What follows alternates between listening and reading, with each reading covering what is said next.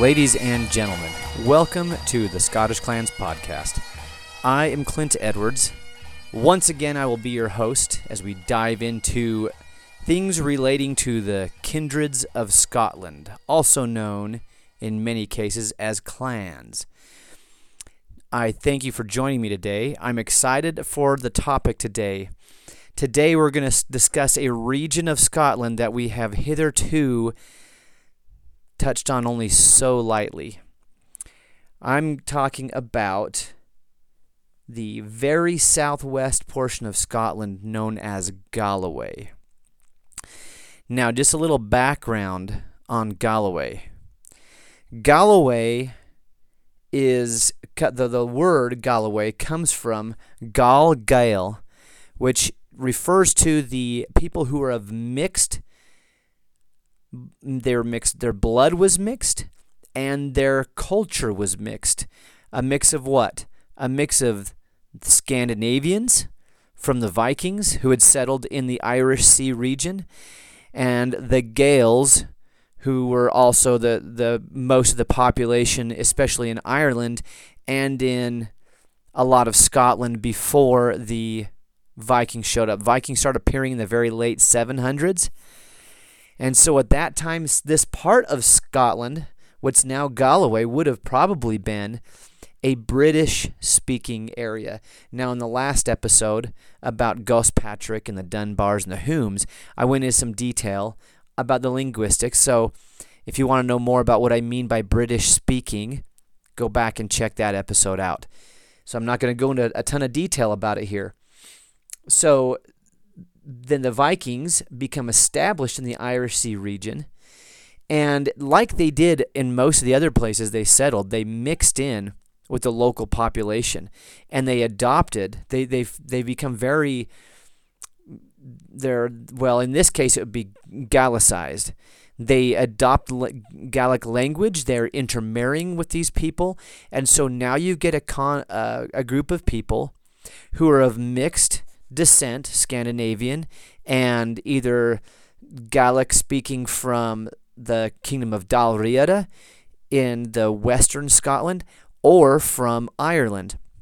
It's not really clear where everybody was coming from, who was a Gal Gael that settled in what would become Galloway. But we just know that they're of mixed Scandinavian and Gaelic descent and culture and customs. And so it's important to understand that. So as this the time period we're and we're even though I mentioned like the late 700s, which is when the Scandinavian under in the character of the Vikings, right? Not every single Scandinavian was a Viking. It wasn't just a bunch of guys coming in. These were Viking raiders from Scandinavia. But the settlement, I don't know when the exact settlement and these Gal Gaels began settling in what would later take their name as Galloway. But the time period that I'm going to start concerning myself with for this episode is the 1100s. Maybe starting right at the turn of the 1000s, 1100s.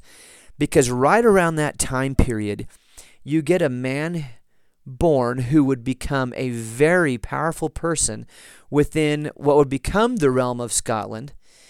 You could argue that he lived autonomously later, but this man's name was Fergus of Galloway. And he establishes himself as the king of this region of Britain. And he is part of this Gal Gael, Scandinavian Gallic mixed culture. Now, this this is not an isolated thing here in the southwest of Scotland. This mixed Scandinavian, Gallic, Gal Gael culture would it would span down the down the west coast from Galloway down into northwest England, and it would have stretched up from Galloway along the west coast of Scotland. Now, somebody that we have mentioned before in this podcast who would have also been a part of the same exact cultural setting and lived in the same time period was Somerled or Sorla in Gaelic. And just a refresher on who Sorla was. We have several major kindreds of Scotland who would be born from him. The three main ones would be the MacDonalds, the MacDougals, and the McRorys. Now the McRorys would would fade out. The they ran out of the male line, and their heiress to the McRory. You, you could the McRorys were very powerful, but the Anya, the the heiress, married a MacDonald in the the Lord of the Isles family, and they had some kids. Then he thought he would like a different wife better, so he kicks her to the curb. She establishes Castle Tioram, and from her you get a couple of branches of the MacDonald line, uh, the a couple of branches of the MacDonald clan, and the principal one who would assume most of the previous McRory lands was the MacDonalds of Clan Ranald, and they would actually be they're like they're like the McRorys 2.0. They most of the McRory lands would become Clan Ranald land they would just change the name, but they were descended from the McRorys in the in the female line. So McDonald's, McDougals, coming from Somerled, which they're part of this Gal Gael cultural thing. And in, in fact, in part of my reading, I found reference to Alex Woolf, and he's a he's a scholar that I've mentioned in previous episodes. He is under the impression or under the, the conviction that Fergus of Galloway and Sorla, or Somerled were either brothers or cousins. So that's that's kind of an interesting thing that I'd never put together up until this time. And why are we talking so much about Fergus of Galloway? I actually got reading a paper that I had found I think Galloway is a really interesting region because Gaelic was, so these Gael settlers here, Gaelic was their language.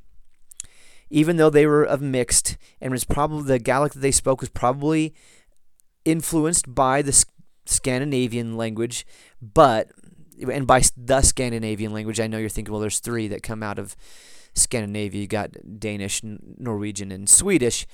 But back in the time of the Vikings, it was Old Norse and there wasn't the divergence between these languages that you have at this time uh, today. So they're predominantly Gaelic speaking and they're settling in this region of Scotland. And so this Galloway becomes a Gaelic speaking region clear up until the 1500s. And so the kindreds that are coming out of this may they were part of a cultural continuity that the Highlanders and Hebrideans of Scotland would have identified with that's really interesting to me because Galloway doesn't get a lot of attention. It just seems like the Highlanders get all the attention, right? I mean, all you got to do, all you got to do is look at popular culture. You got Outlander, you've got I, I don't know. We could we could talk about the Outlaw King. We could talk about Braveheart, even though the the the activities that the movie and that time setting of Outlaw King and Braveheart talk about a lot of the cool scenes are shot in the Highlands that really never even took place there. It's it's just all it seems like it's all about the Highlands. That's where all the dramatic stuff. We get the kilts, the the great pipes from the Highlands, the that's the the Gaelic language is not associated with Galloway because it died out there earlier. So it's associated with the Highlands and you usually don't think it. So I just think Galloway is cool because it's kind of the underdog in history. It doesn't get a lot of attention. Okay, so Fergus of Galloway, he dies in the early 1160s. And he's he's a very powerful man. Marries a daughter of King Henry the second, I believe it was, or Henry the first. I have to go back and check my notes. Anyway, marries the daughter of the English king. So he's a big deal. And this is where you see the English king begin to establish his he, he's trying to reach out and establish more of a presence in this northern Irish Sea region. And so it's interesting that he would notice Fergus as somebody that he would want connections with and allow his daughter to be married to him. So that means Fergus was a big deal. Okay.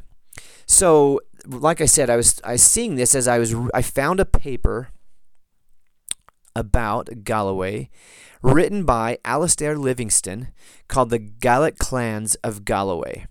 Now, this paper is kind of an interesting paper. It was written in response to Daphne Brooke's work, which claims that there was this that the Northumbrian settlement in southwest Scotland, when that was actually a part of Northumbria, is the foundation settlement pattern that later later Scottish history would in that area would build upon.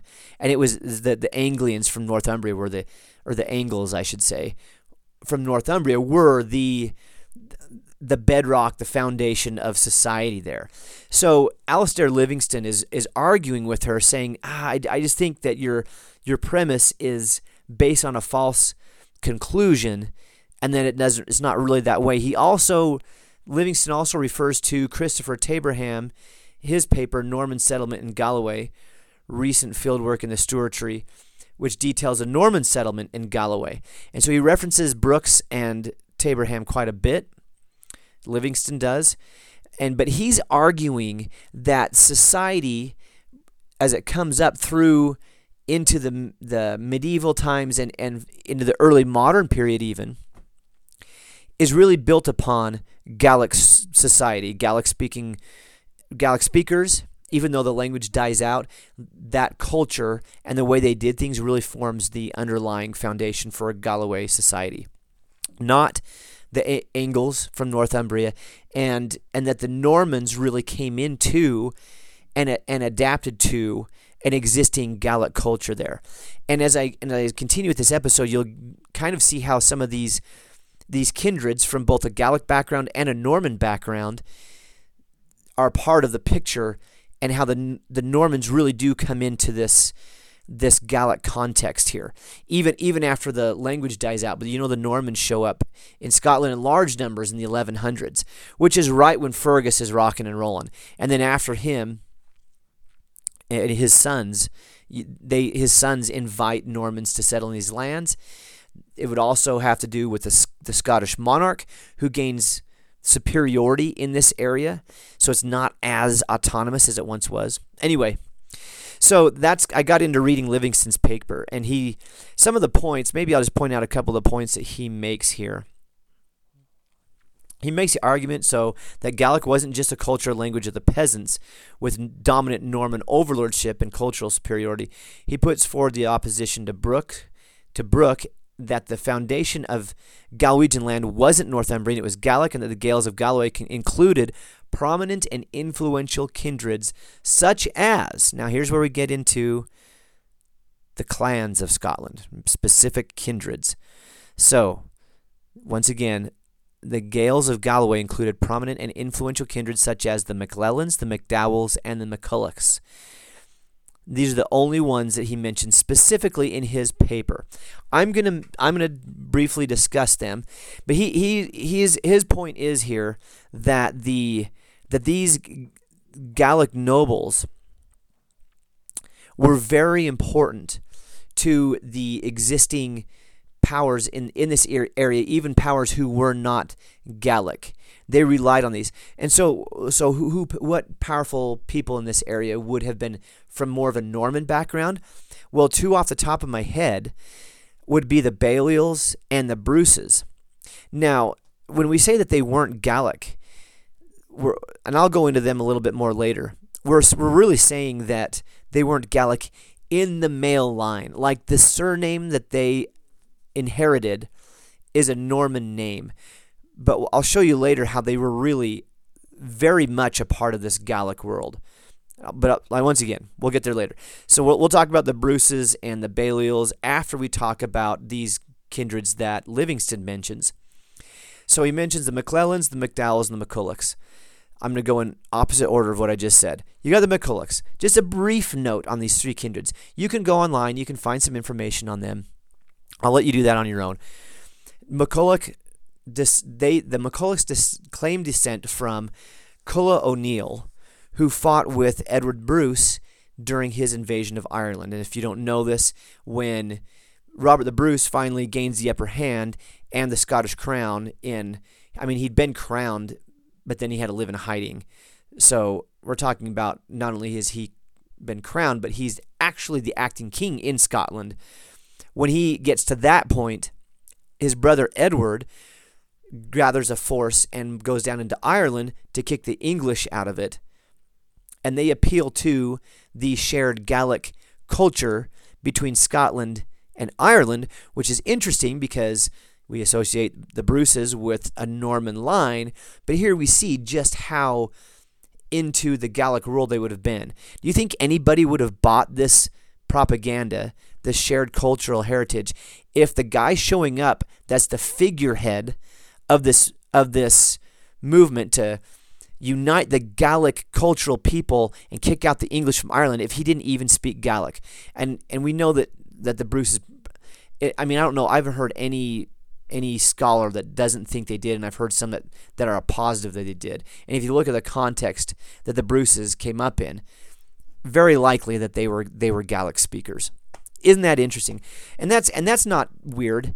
The Normans when they went to Ireland, you know, you have the English monarch getting a little worried that they're going native and is outlawing them from doing certain things that are associated with the Gaelic culture. And so the Normans did it in in Ireland. In fact, they did it in Ireland. They went native faster than they went native in England, which I think is really interesting because for a while the Norman aristocracy in England they were French speakers. But it seems like when they went to Scotland and Ireland that they adopted the native language more quickly. But that would probably that would probably merit a little bit more study on that one. That's just my understanding. So so the uh, so this got this Culla O'Neill fights with Edward Bruce during his invasion of Ireland.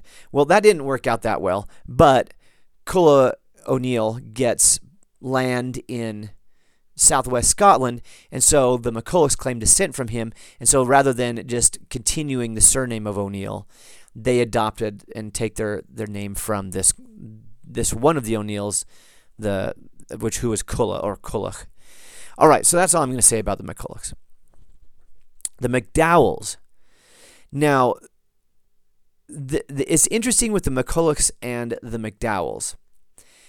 When you and yes, I do read the Wikipedia article on it, but I'll also give you my frank. I, I'm not I'm not relying on Wikipedia for my information for this podcast but I do check it out, especially when because if you if you like I've, I've mentioned this tons of times, you go to those notes and references down at the bottom of Wikipedia article, you can actually get yourself into some really solid scholarship there, and and I've and I've actually just done this for this pod for this episode, found some really cool articles from Richard Oram, from Alex Woolf, and I could go I could go down the line of actual scholars that I, f- I found some of their links to some of their PDF papers in PDF form through the notes on the Wikipedia article. So I, I haven't I know it's not the scholarly thing to do, but I haven't kicked Wikipedia to the curb.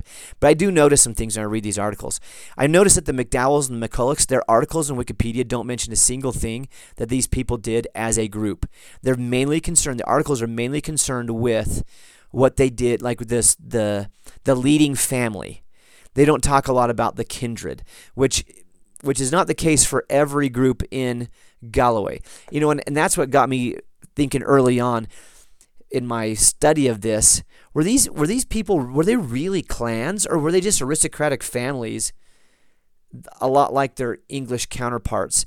And if you want to know that, like you could go back to my episode is your clan really a clan? And I get into more what I found as I researched that more. But the you have the McDowells. I didn't like I said I couldn't find a lot about what they did and their nature as a clan, just what they did. But something that's significant about the McDowells amongst these three kindreds that we're looking at here is that the McDowells claim descent from Fergus of Galloway. And and it's interesting that it didn't look like they had a solid line back of unbroken people back to Fergus.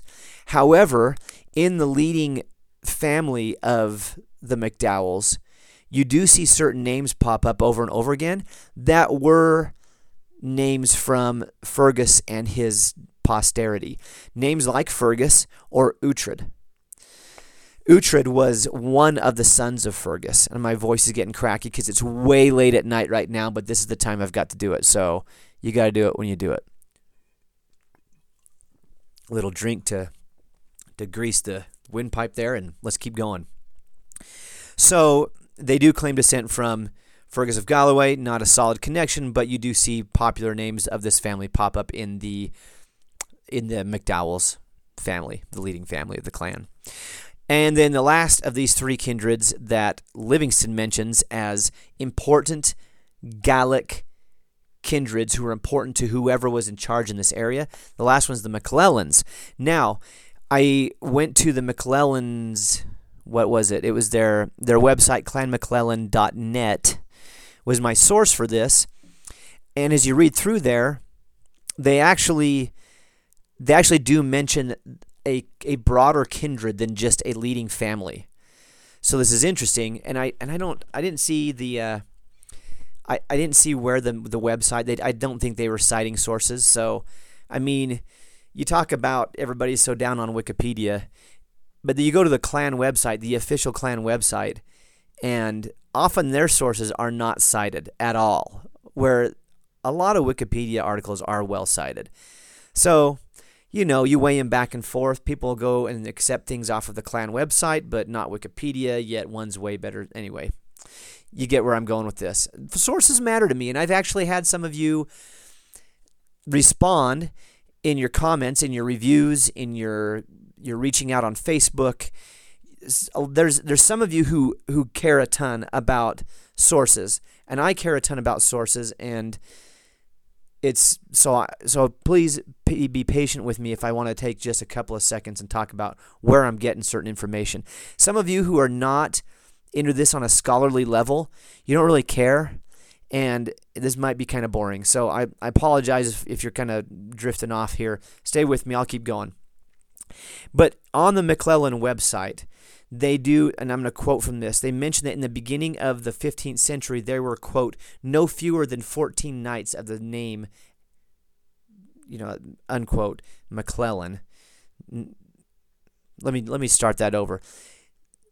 Quote, no fewer than 14 knights of the name at that period living in Galloway. So, unquote. So you you have just like you see in the Highlands and other prominent kindreds in Scotland you you have the chiefly line that the others recognize as the head of the kindred but then you have branches of the clan. So you have the chief and he owns territory over here and he says hey son i'm going to give you and you're going to be in charge of this town over here. And so now you got a whole branch of the clan descending from this. Anyway they were the mcclellans were a kindred. They were all over this part of galloway and 14 knights of that name that's kind of a lot, so you can see them spreading out as a kindred. Okay, let's talk about some of the kindreds or clans that are not mentioned in Livingston's paper, but I just kept on studying about Fergus of Galloway and his sons and and what what pro- other prominent kindreds of Galloway do we see actually tied into this original family of Fergus of Galloway? Well, and, and so I'm not going to go through next all of the prominent clans of Galloway. I'm going to go into ones that are tied specifically to and descent and claim descent from Fergus of Galloway. You have the Fergusons of Kilkerran. Now, most of the stuff I'm, I've, I've got from them comes from the Collins Scottish Clan and Family Encyclopedia. They were the Fergusons claim descent from Fergus himself, although I'm not sure if that's the actual Fergus that they take the name Ferguson from. It's interesting, just a little note on this. We're talking about Gallic families and the Gallic culture and the foundation, the Gallic foundation of Galloway.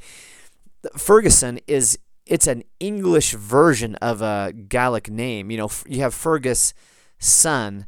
Well, if you're speaking Gallic, you wouldn't say Ferguson you'd say some kind of form of McFergus. And sometimes it would sound like McCargish or I, I know I, I know one of the guys in my unit, his name is Ferris. And that is actually an Angli- anglicization of the name Fergus, and it may have come from this. But anyway, anyway, so you wouldn't say Ferguson if you're a Gaelic speaker. But like I said, Gaelic probably starts to die out here and and it and, and really runs out in the somewhere in the 1500s. Yeah, maybe in in isolated pockets it lasted longer, but really as a as a cultural big deal in Galloway, you're seeing the 1500s as the, as the end. And so after that, maybe it's they take what was previously a Gallic name, maybe they are trying to appeal to a broader cultural context and, and play on a bigger stage and so they they drop the hardcore ethnicity and they go with Ferguson. I'm just I'm just kind of rambling here about Ferguson, the Gallic versus it's not a Gallic form of the name anyway. The Fergusons of Kilkerran allied with this is you know some of the interesting things that were going on there. The Kennedy Earls of Cassilis. Now the Kennedy Earls of Cassilis feuded against their kinsmen, the Kennedys of Bargany. Fergusons of Kilkerran took the side of the Earls of Cassilis in that fight.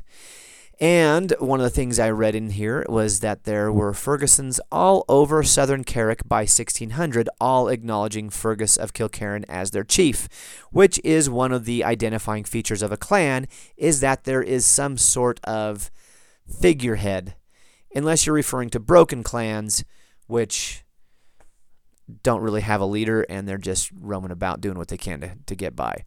So you have all these in, in the year 1600 you have all these fergusons in southern carrick who acknowledge Fergus, ferguson of kilkerran as their chief. All right the kennedys. But once again most of the information comes from the collins scottish clan and family encyclopedia. Now fergusons maybe they descend in an unbroken line from fergus of galloway. The kennedys it's it's less clear clear back in the reign of William the Lion. Now, William the Lion ascends to the throne right after Fergus's death.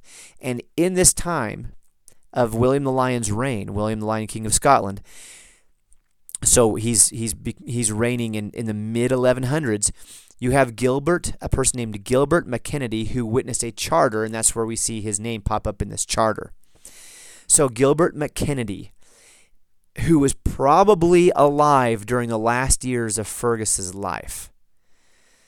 And he claimed that he was connected to some of these other clans like the Bruces had a that they were that they were kindred. Okay, so and and this wouldn't be very far removed from the original family. So I don't know, maybe they were. Maybe they were. But we can't really find anything farther back than Gilbert McKennedy. Now, a branch, something just like kind of an interesting side note about the Kennedys, a branch of the Kennedys ended up settling way farther north in Cameron territory. Now, the Camerons were in, in an area way farther north. Their their seat, if you go up the Great Glen, so if you're familiar at all with the map of Scotland, you go up the west coast, and right as about the time you get to the Isle of Mull, there's this huge inlet, and it comes up. It's almost like a fjord. You go past the Isle of Lismore, and you come up the Great Glen, which if you look at a map of Scotland, it's pretty easy to tell where this is. Anyway, as you go up, uh, you're just a little bit past Fort William, and now you're come to where the Camerons territory and, and their seat, the, the Camerons of Lochiel, where their seat was. And you have a group of, of Kennedys settling this far north. Now, the reason in the reading that I was doing for this was that the daughter of the second Lord Kennedy, whose name was Janet, she was the mistress of James IV. And I could go in a little bit more detail on Janet, but I'm not going to, and I'm not going to be judgmental about this because this is just different times and place than what I live in. But she has a she has a son by James IV, and he he is. Whoa, where's my notes here? James Stewart. He becomes the first Earl of Moray. Now, when we talked about the first Earl of Moray, Moray was a Mormaerdom the Mormaers of Moray and the Earls. You could go back to that, but he's the I guess you could say he's the f- first Stuart Earl of Moray, or yes, Earl of Moray.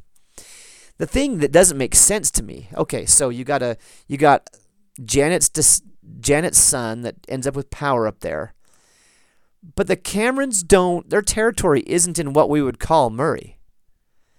So I don't really understand why the Kennedys end up in Cameron territory versus where one of their kinsmen would have power and territory up there. So that's that's kind of a mystery. And if one of you all know the answer to that, and I don't know, please feel free to, to educate me on this. So anyway, there you have that branch of Kennedys that gets established in the very far north. All right, that's the Kennedys. Kennedys claim descent from Fergus of Galloway. It's once again it's not really clear, but you have Gilbert McKennedy who pops up on the historical re- record right after the lifetime of Fergus of Galloway, where they could have they could have known each other. All right, two other prominent kindreds of southwest Scotland of, of Galloway, the Bruces and the Balliols. Let's go with the Balliols first because we'll end on the more powerful of the two, the one that wins. The Balliols had very strong backing from Galloway. One reason was because John Balliol, who was the competitor, he would have been the sixth Lord Balliol and the competitor against Robert the Bruce for the crown of Scotland. His mother was Devorgilla of Galloway. She was a big deal. Why? Because she was the heiress of the line from Fergus. Devorgilla, and I have no idea if I'm pronouncing that right, was the daughter of Alan of Galloway. And just a little reading on him, he was recognized as a big deal, one of the greatest warriors of his time. And Alan of Galloway was the son of Lachlan, who sometimes went by a more Normanized name of Roland. Lachlan was the son of Uhtred, who was the son of Fergus. So you have, and this was the senior line. So the Balliols were descended from the the earls. The or not they, they weren't. I don't know if they're earls, but they, his line goes right back up into Fergus of Galloway, Lord of Galloway, King of Galloway, whatever whatever the title he wanted to, he wanted to go by. So the Balliols are recognized as the heirs to this this lordship and that commanded a lot of loyalty from the local leading Gallic clans that Richard Oram, who Livingstone quotes at length to support his argument, and Richard Oram is a, and I didn't look up where, where he's a professor at, but this is this we're getting back into scholarship now instead of Collins Clan Scottish Clan and Family Encyclopedia, which is not it, it is. I shouldn't say it's not. I just have problems with the scholarship. It is scholarly. So Richard Oram, he's he's contributing to here, and he's he's talking about how important to the leaders of Galloway and Carrick the Gallic kindreds were. They relied on them, and they were loyal to the Balliols because the Balliols were descended from this line. Okay, got it. Now, the Bruces. This is interesting, and I, I'm just, you know, you have, when you're studying history, there's some parts of history that you get really clearly. There's other parts of history that's really just kind of this mass of information just floating around in your head without really it's kind of a cloud. There's no there's no coherent shape. And in studying for this episode, a lot of things started to crystallize for me, which is pretty cool. Like the connection between Fergus of Galloway, who I was aware of before this, but hadn't really studied it out.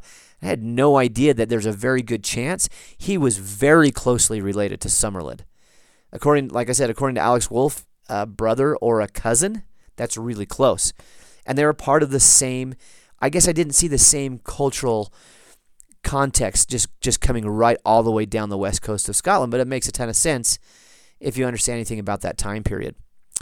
So the Bruces, where do the Bruces come into this? Robert the Bruce, the man who would become the king of Scotland, his mother was Marjorie. Marjorie is a really interesting person. She's the she's the daughter of Neil, the second Earl of Carrick. But the male line runs out with Neil. So you got Marjorie. And she was married before. I can't even remember the guy's name because he's not really way important to this. But the, her husband had been on crusade and had died on crusade. And the man who came back, who his was his what we'd call today in, in the U.S. Army, who was his battle buddy, is a man by the name of Robert Bruce. And he comes back He's and he want he's he tells this Marjorie, the this widow, that hey, I'm sorry, your your husband died. Well, apparently this Robert Bruce was amongst the finest specimens of manhood because Marjorie is so taken with him that she is able to overcome her grief and holds him with with the men that were or the forces that she had command of. And I'm I'm not getting into I'm not going to even get into the capacity of a woman to physically restrain a man. But she probably had help. She probably had people there who she she was the, the leader her husband's dead she's the gal she's the most powerful person in Carrick which is Carrick was to to give you a little information Carrick's on this southwest coast of Scotland and it was part of Galloway. It was recognized as part of Galloway, and it was a different branch of Fergus's family ended up in control of, and I'll tell about that in a second, in control of Carrick. But she's the she is the leader, the ruler of Carrick, and she can she's like, hey, you're not going anywhere until you agree to marry me. So, and I don't even know how enthusiastic Robert Bruce was about this whole thing, but it would allow it would allow him, you know, by, by virtue of his marriage to her, to be very powerful, maybe a step up in whatever he was before this, Lord of Annandale. But it, the fact that she had to restrain him, is that because he wasn't all about it at first? He he was he was he showed re- resistance, reluctance. I don't know. I don't know why she had to restrain him, and why would he feel that way? Was she not pretty? Did he have the better offers? I don't know, but she wins. She wins, and he marries her, and now he now so and the, so this marriage you have Robert Bruce. Now, Marjorie's father Neil. Neil was the son of Donogh, who was the son of Gilabridge, who was the son of Fergus of Galloway. So we this is just another branch of the family. So really, Robert Bruce and and John Balliol were closely related. I mean, not way close. Like their kids could have married without any problems in the next generation. But they were kin. And I guess all these people who were competing for the throne of Scotland were kin in one way or another, but they're both descended specifically from Fergus of Galloway. So, there you have it. You have the Bruces on the female line who are Gales of the local native leading Gal Gael bloodline. And you also have the Balliols, who are also in the female line, descended from the Gael lords of Galloway. And, and that's the cultural context they grew up. So you have two families who have very Norman last names, yet who are raised in a part of Scotland. You know, we're now by this point, you know, we're farther down the line. We're not in the mid 1100s anymore. We're in the late 1200s when the competition for the Scottish crown gets going. But you're still well within the time period where Gaelic was the dominant language in Galloway, and that it was looked at as a continue, a part of a a continuum, a cultural continuum that went right up the west coast of Scotland, of these people who, yes, they had significant contributions to their family tree from Scandinavia, but whose dominant culture and language was Gaelic. And so so it's interesting to think that in this way the the Bruces, the Balliols, the McDowells, the McClellans, the McCullochs, the Fergusons. Well, maybe not the McCullochs and the McClellans because they never claimed descent from Fergus. But the McDowells did. The McDowells, the Fergusons, Kennedys, Bruces and Balliols, they're they're kindred to the McDonalds and the McDougals and those other Sorla clans on the west, farther up the west coast of Scotland. And I just, I guess I'd never connected all this in my head, but they're all coming out of the same cultural context. Real, I don't know. Are you interested in this? Maybe I'm just getting super nerdy right now, and nobody else is interested in this. But I love making these connections in my head and seeing how it's all tying in together. It's like living in Gem Valley in Idaho and getting to know all of the families whose ancestors settled this valley. And every week, I find out a new connection of who's cousins and related to who in here. And it's just like where I come from in Malad Valley, especially if you're descended from the old Welsh settlers. That any, I guess anywhere you go, if you're descended from the original settling families of, of that area, after time, unless they're inbreeding, they're marrying in with each other. So the fact that you're related to everybody, because everybody's like, oh yeah, you're inbred. Well, the fact that you're related to everybody is actually proof that you're not inbred and that everybody's that the gene pool spreads out a little bit. Otherwise, you wouldn't be related to anybody. It'd just be these islands of families that are not connected to each other. And and as I and I didn't live my whole life in Malad, so we lived out of town for quite a while, and then we moved back when I was in high school, and and I'm moving back into a valley that my ancestors settled, and now I'm learning that I have to be careful about who I ask out on dates, and I have to go check with grandma who knows the previous generations and knows who's all connected to who, and I have to get the green light from grandma before I ask a girl out for the homecoming dance. So it's kind of like that, making all these connections, except for much more powerful families. We're seeing how they all connect with each other. But I, in my head, I had never connected the Bruces and the Balliols with the McDonalds and McDougalls. Back to the McDowells and the Kennedys and the Fergusons.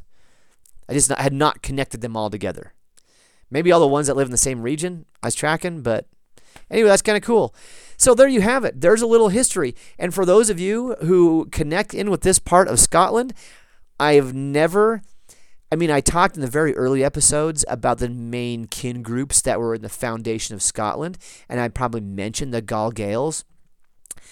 But this is the most detail, and we've never touched on this part of Scotland to this degree.